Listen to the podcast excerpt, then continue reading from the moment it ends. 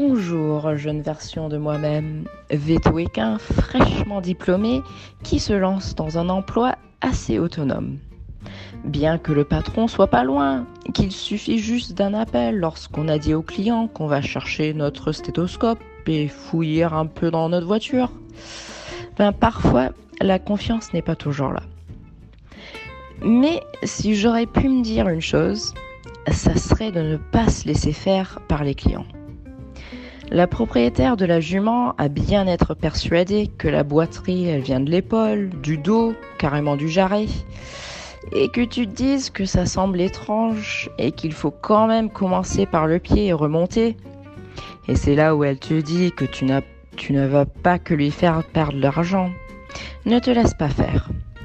Bien que tu n'as à peine 30 ans, ben tes 7 années d'études vétérinaires par rapport à ces 40 et plus années d'avoir des chevaux ne sont pas égales. Ne te laisse pas faire. Tu sais que tu as raison. Tu la trouveras ta source de boiterie.